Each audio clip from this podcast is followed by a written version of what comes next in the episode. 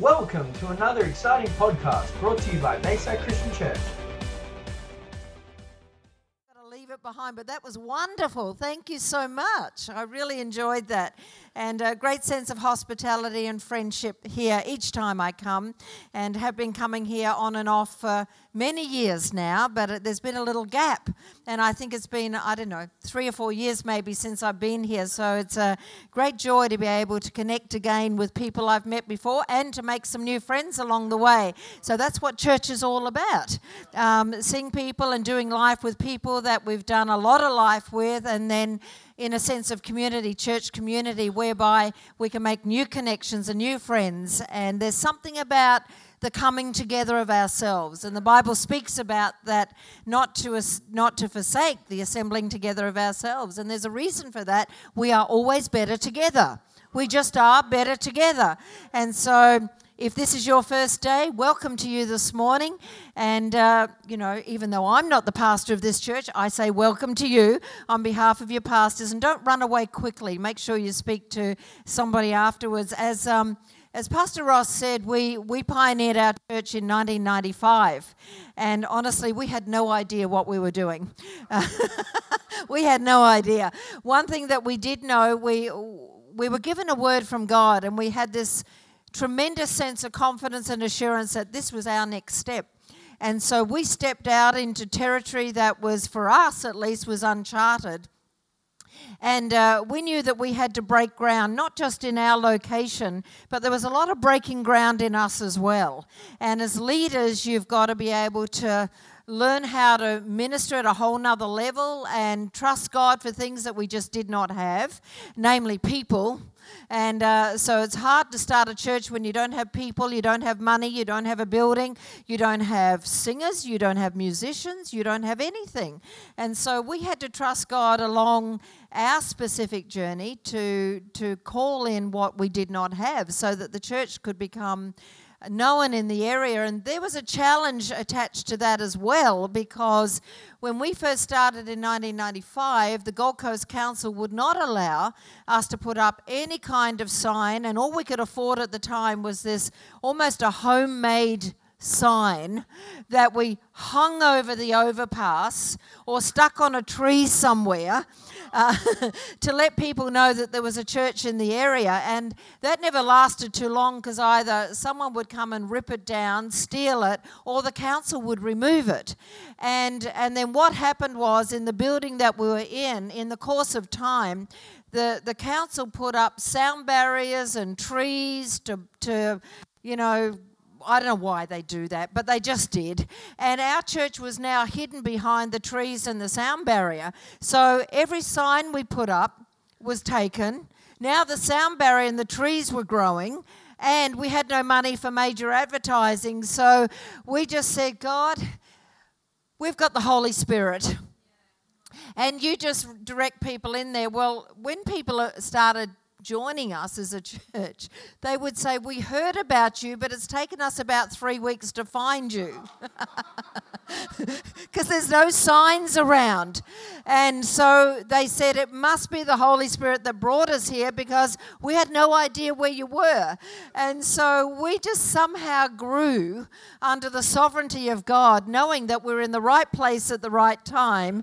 And there's a great sense of um, joy about that because you realize we actually didn't put ourselves here. God put us there.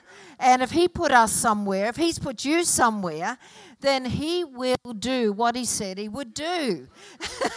and so we've been there now. We've just celebrated our 23rd birthday. And uh, I was sharing with the women yesterday, we were flicking through some old photographs and whatnot a few weeks back. And my daughter was, she didn't say anything. She saw an old photograph of me and couldn't believe how young and trim I looked.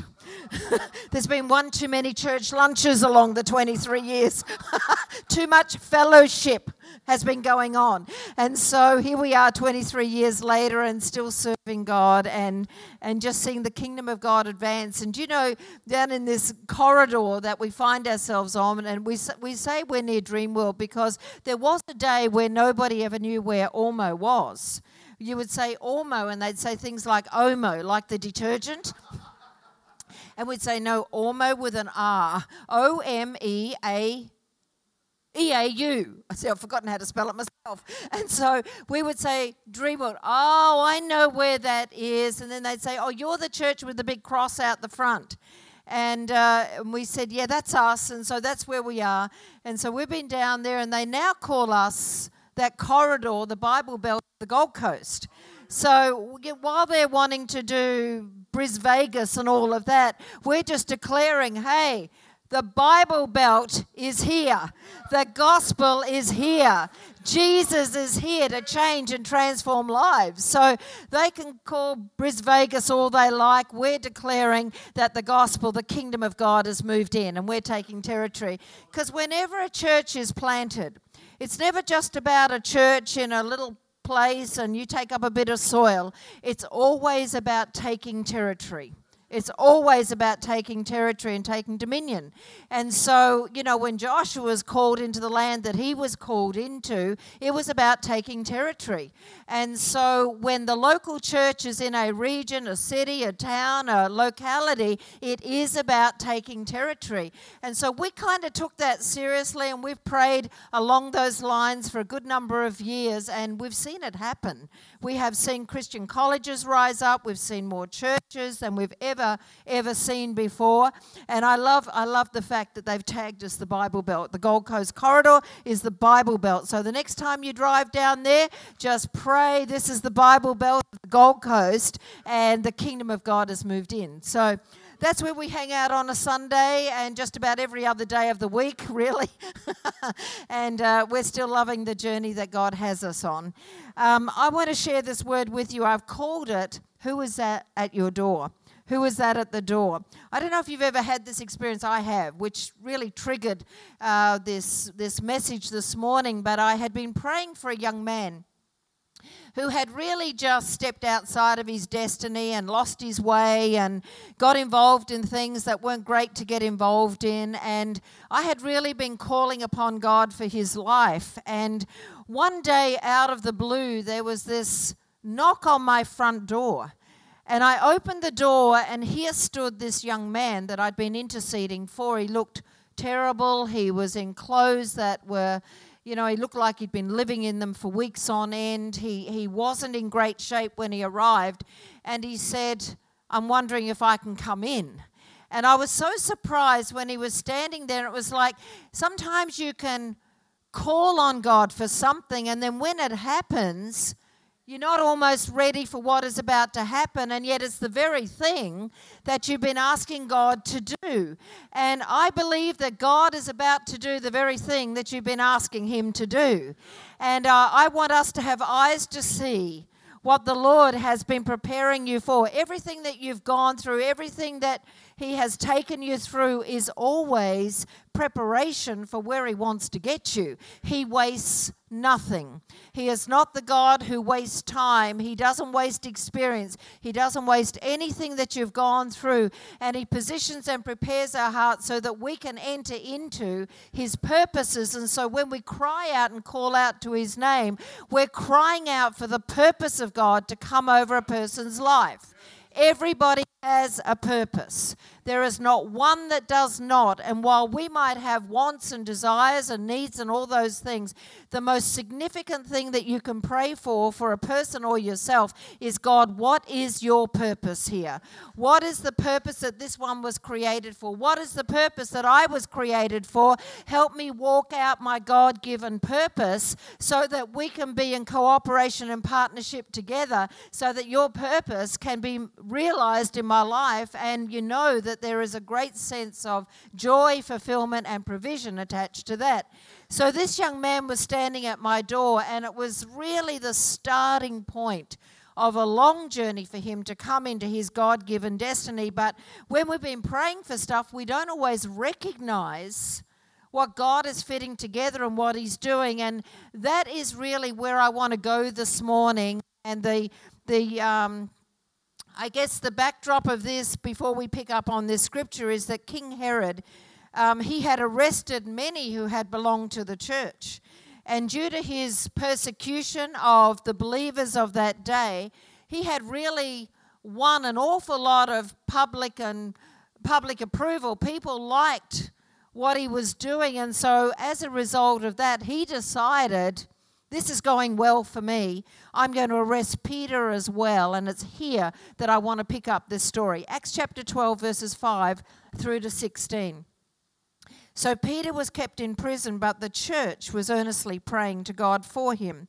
The night before Herod was to bring him to trial, Peter was sleeping between two soldiers bound with two chains, and sentries stood guard at the entrance. Suddenly, an angel of the Lord appeared, and a light shone in the cell. He struck Peter on the side and woke him up. Quick, get up, he said, and the chains fell off Peter's wrists. Then the angel said to him, Put on your clothes and your sandals, and Peter did so. Wrap your cloak around you and follow me, the angel told him. Peter followed him out of the prison, but he had no idea that what the angel was doing was really happening. He thought he was seeing a vision. And they passed the first and then the second guards, and then they came to the iron gate leading to the city. It opened for them by itself, and they went through it. And when they walked the length of one street, suddenly the angel left him. Then Peter came to himself and he said, Now I know without a doubt that the Lord sent his angel and rescued me from Herod's clutches and from everything that the Jewish people were anticipating. And when this dawned on him, he went to the house of Mary, the mother of John, also called Mark, where many people had gathered and were praying, Peter knocked at the outer entrance, and a servant girl named Rhoda came to answer the door. When she recognized Peter's voice, she was so overjoyed that she ran back without opening it and exclaimed, Peter is at the door. You're out of your mind, they told her. And when she kept insisting that it was so, they said, It must be an angel. But Peter kept on knocking and knocking. And when they opened the door and they saw him, they were astonished. This is a great story. I can identify with this very passage of scripture right now because, you know, there's times when I've been really, really, really intensely believing God for something and didn't recognize the process of God and the journey that God had me on to get me ready for what He was wanting to do. Back home, we've been talking about increase really, we were away at our um, executive retreat end of last year, around November last year, and just in this atmosphere of worship, God began to speak to us about how He wanted us to have an attitude for increase. And I began to think about that and just focus on that, and that has really been our our faith journey, I suppose, since November last year, and we began to break that open like you'd break open a meal and say, God, what does increase look like for this family? What does increase look like for this business person? What does increase look like for us as a church? What does increase look like for me as an individual? And it didn't matter whether we are talking in a church context or individually, you can't talk about being kingdom minded and living in a place of increase without talking talking about intimacy in relationship with our God. And so here is the story Peter is not in a good situation. He's a man under guard, he's got chains around about his body, he's in a cell which would not have been a pleasant experience. And while one of their own is in this prison, take note of what the church is doing. The church is in prayer. The church is praying. The church, or somebody in that group, or hopefully all of them, somebody in that group must have believed that when we pray, prayer can make a difference. That when we pray, maybe even a man in chains can be set free. That when we pray, that just maybe maybe our voice here upon planet Earth can somehow reach that place in heaven where God dwells and our prayers can make a difference. Our friend is in trouble and the church is found praying.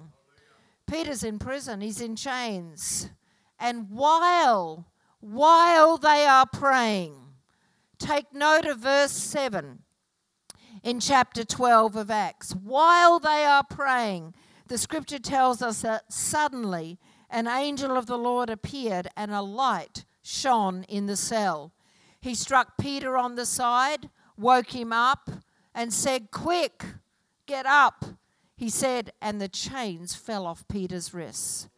Coincidental, random encounter, unexplained experience, or was it a result of voices that were crying out from planet Earth saying, God, do something in this situation? Now we ask in the mighty name of our God. And I think sometimes the enemy has done a bit of a a bit of a snow job even on the church to try to get us to lose our voice, to shut us down, to no longer walk in faith. Somebody in this group of prayers believed that something could even change in this terrible situation that Peter was in. You and I have all faced crises and situations in life. And I'll tell you, one of the things the enemy would love to do is for you to lose your voice. There's been times and experiences in my life where I've lost my voice of faith and I've lost my voice of confidence and of courage because it's been sort of like covered over with a whole range of experiences. But God wants you to find your voice again. The church has got a voice, and the church can be heard. A crisis had come, and they were found in prayer. The fact that Peter was in this situation was it wasn't going to end well for this man. The fact that he was in this meant inevitable execution. He would not have walked out of this alive. And I think sometimes we look at the situations and the crisis and the problems, and, you know, as I said yesterday, I think I th- said something along the line we'll either look at pits or we'll look at promises. We'll either look at something one way or we'll look at something the other. Or we'll have a one day, someday possibility, could be, should be, maybe, I'm not sure kind of mindset. One day I'll get happy. One day I'll get better. One day I'll believe. One day I'll be committed to following God. One day I'll get well. One day I'll do something about that. One day, someday. And who knows that one day, someday, a year goes by, 10 years goes by, a lifetime goes by. And yet, when God showed up through an angel, this was not a someday, could be, should be, will I or won't I kind of moment. This was a now moment in Peter's life. It is now, Peter. It's time to get up. It's time to get dressed. It's time to walk with me. It's time to, for you to get out of this situation and this moment that your life is in. And it is now, and it is not with any delay. It is today, and it is right now. This word now is interesting because in the King James Bible alone, this word now is mentioned 1,335 times. Some of us feel like we've said to our children, now go and clean up your room 1,335 times. We feel sometimes I told you to take out that rubbish bin 1,335 times. And so now means this it means at this present moment of time or without further delay. I sense very strongly in this room that God has been stirring some of your hearts. There has been a move of God's Spirit upon you, and He is stirring you to say yes to Him now and let the journey begin.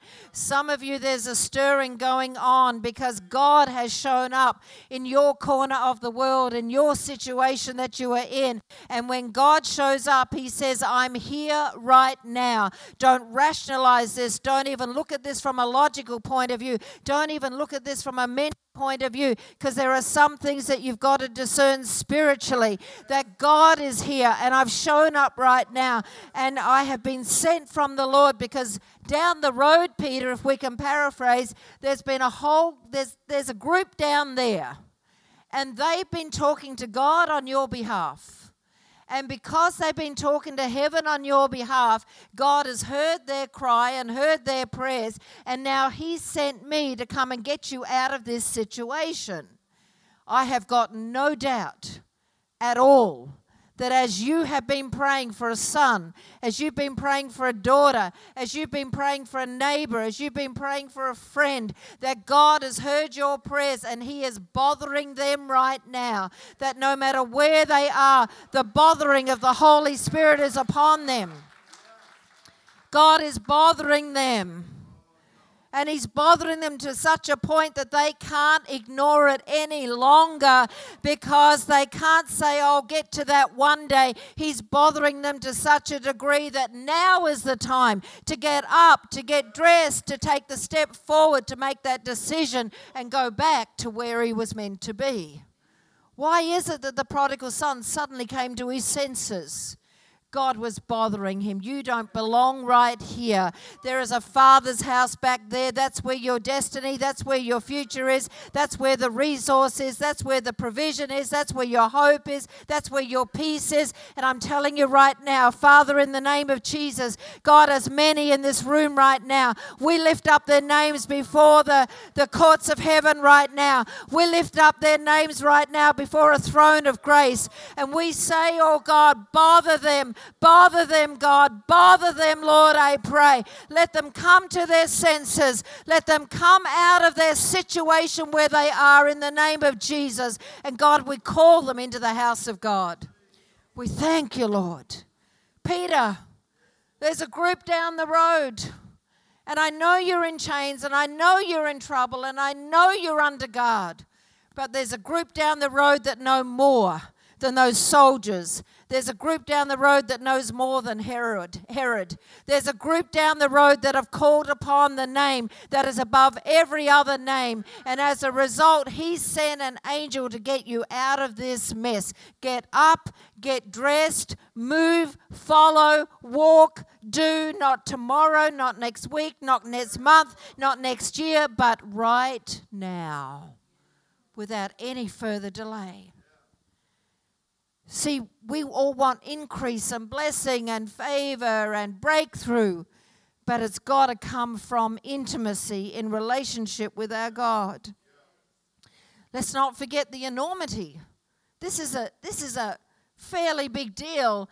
He's chained up, he's got these guards either side. And if that isn't serious enough, Peter, we're told, is found sound asleep. How does that work? He's asleep. You try and sleep in a horrible dungeon with chains, not nice, cold, probably infested with who knows what, and Peter is found asleep.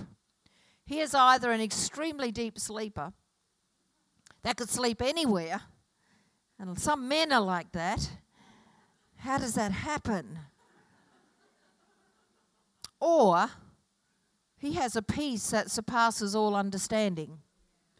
It defies where he's at. He's got a peace that, even though this is what my surroundings look like, I got something in here that just doesn't add up. And it's a peace that surpasses all understanding. I get that now. I didn't always, but I get that now. When my husband was diagnosed with stage four inoperable cancer, it was a massive journey that we were about to walk on because within hours of him being confirmed that he had inoperable cancer, I received a phone call to say that my mother had terminal cancer. And we were just faced with this enormous story that now was, we didn't know we were about to walk through this, but it, life just changed literally like that. And I remember I was standing at a golf club somewhere because we'd been invited up, and I don't play golf, but my husband does. He's a there's a whole story attached to that, by the way. Well, that's another story. Maybe we won't fit in today, but anyway, he's a golfer. And I'm standing out on this golf course, just looking at this beautiful scenery, and the peace of God came over me. Like I cannot, I still cannot describe to you what that felt like. I wouldn't even do it justice to try and put some sort of wording around that because there's no way to describe the real peace of God. And his peace came over me like a, I guess, like a garment or a covering or, or a blanket or something. I still can't even put words to it. And it was a peace from head to toe. And I felt his peace so strongly and so beautifully and so powerfully that I actually didn't want to step back. I didn't want to take a step forward. I didn't want to go this way. I didn't thinking that if I moved a fraction, maybe I would step out of his peace. And I remember just looking up into this beautiful blue sky and saying, God, now I know.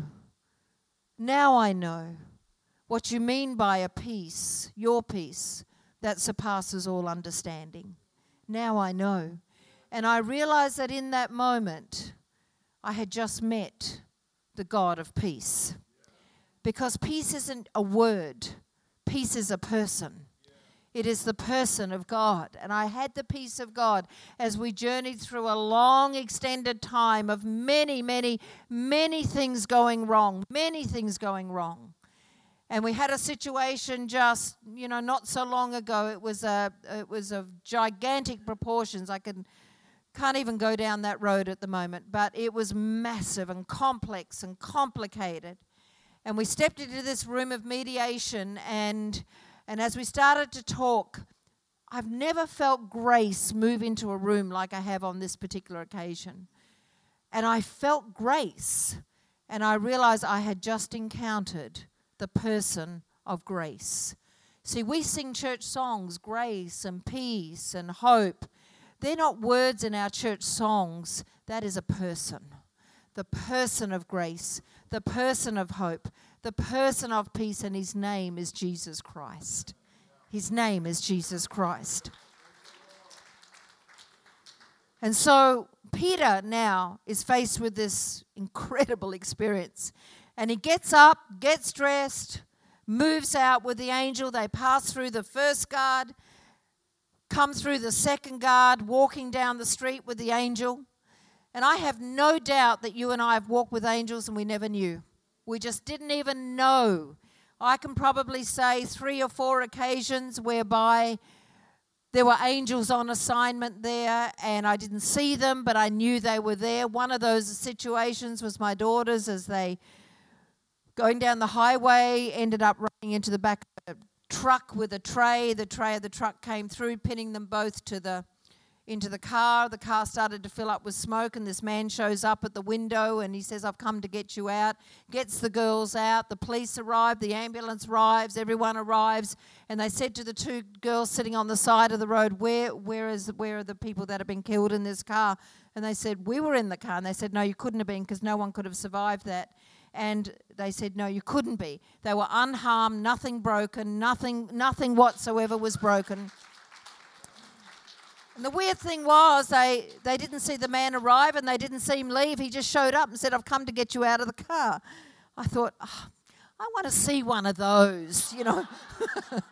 Oh, I'll just take a little one. Doesn't even have to be a big angel. Just, you know, one of those little angels would do. But anyway, my husband, he goes to India, as Ross mentioned. He's been going since 1983. I don't know how many trips that is, but um, he's been going since 1983, and he and his friend they were over there ministering, and they were in some village somewhere, and this group of Indians started to circle around about them, and uh, the circle was tightening and closing in on them and they sensed that these guys were out to do them some harm. So they went back to back and got their fists ready like this. You know, they were going to punch their way out of it.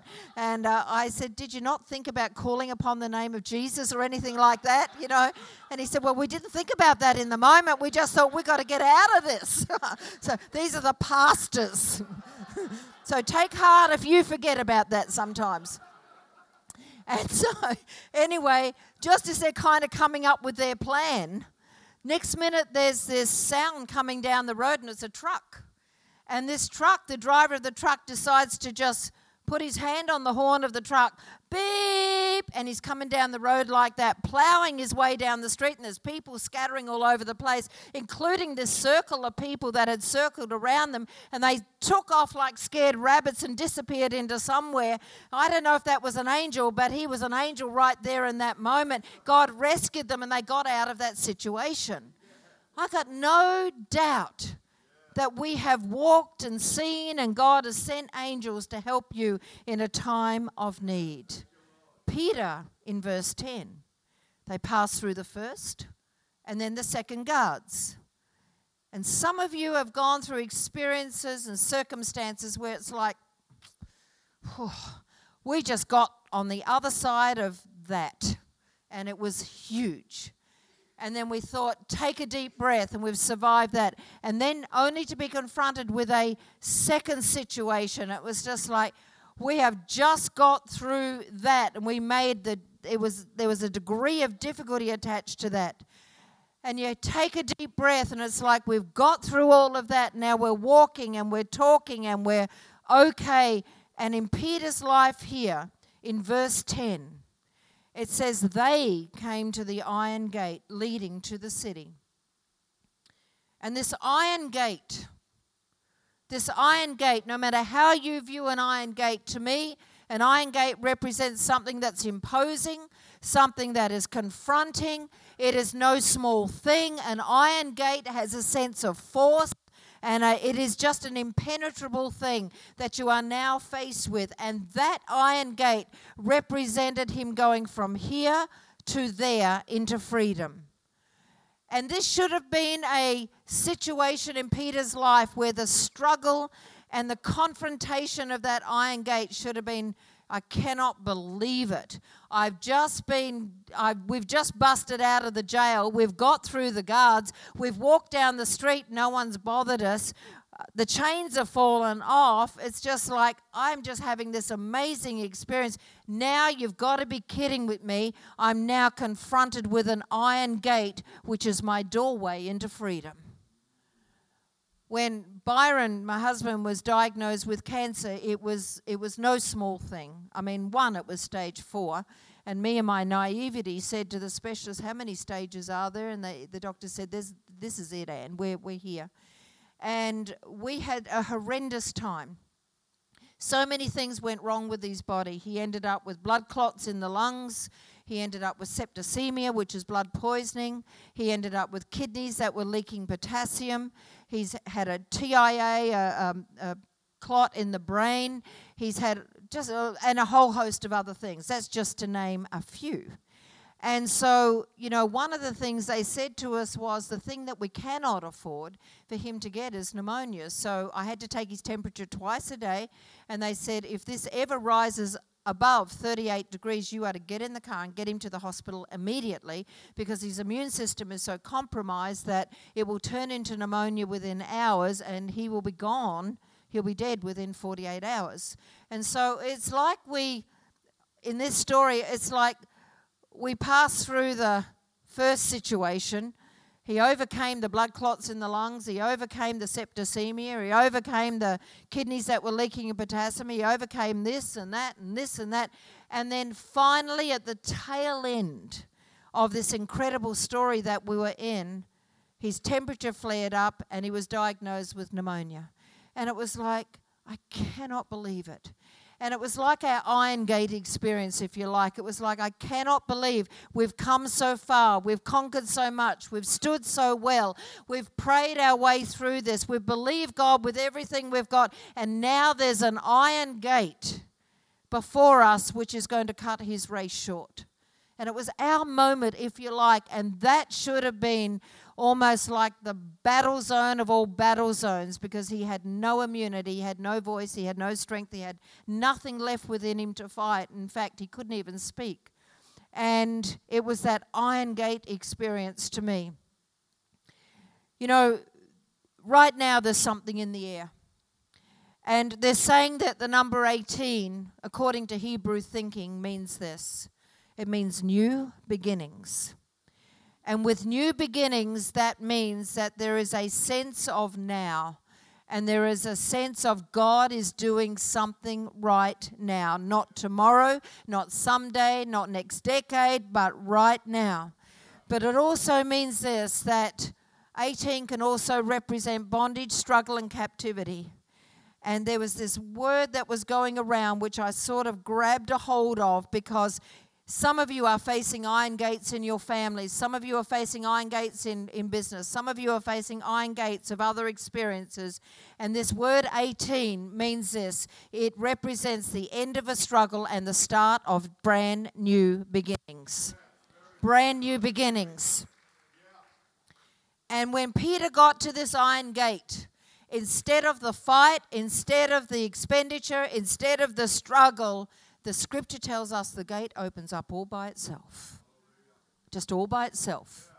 And he crosses through and he gets on the other side of that gate. And we must never forget that we have a supernatural God who does supernatural things. He walks through and he gets to the house and he knocks on the door. He knocks on that door, and the servant girl sees him at the door and she runs back and she tells the intercessors, the prayers, this is the faith camp. These are the ones that have been calling upon this mighty God to do something with their friend or for their friend in the prison.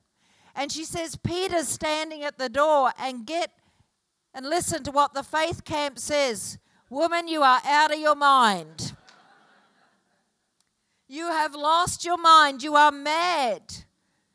And it just reminds us how faith and unbelief can come out of the same heart and the same mouth. And yet, here was Peter, the answer to their prayers, knocking at the door. What is knocking at your door this year?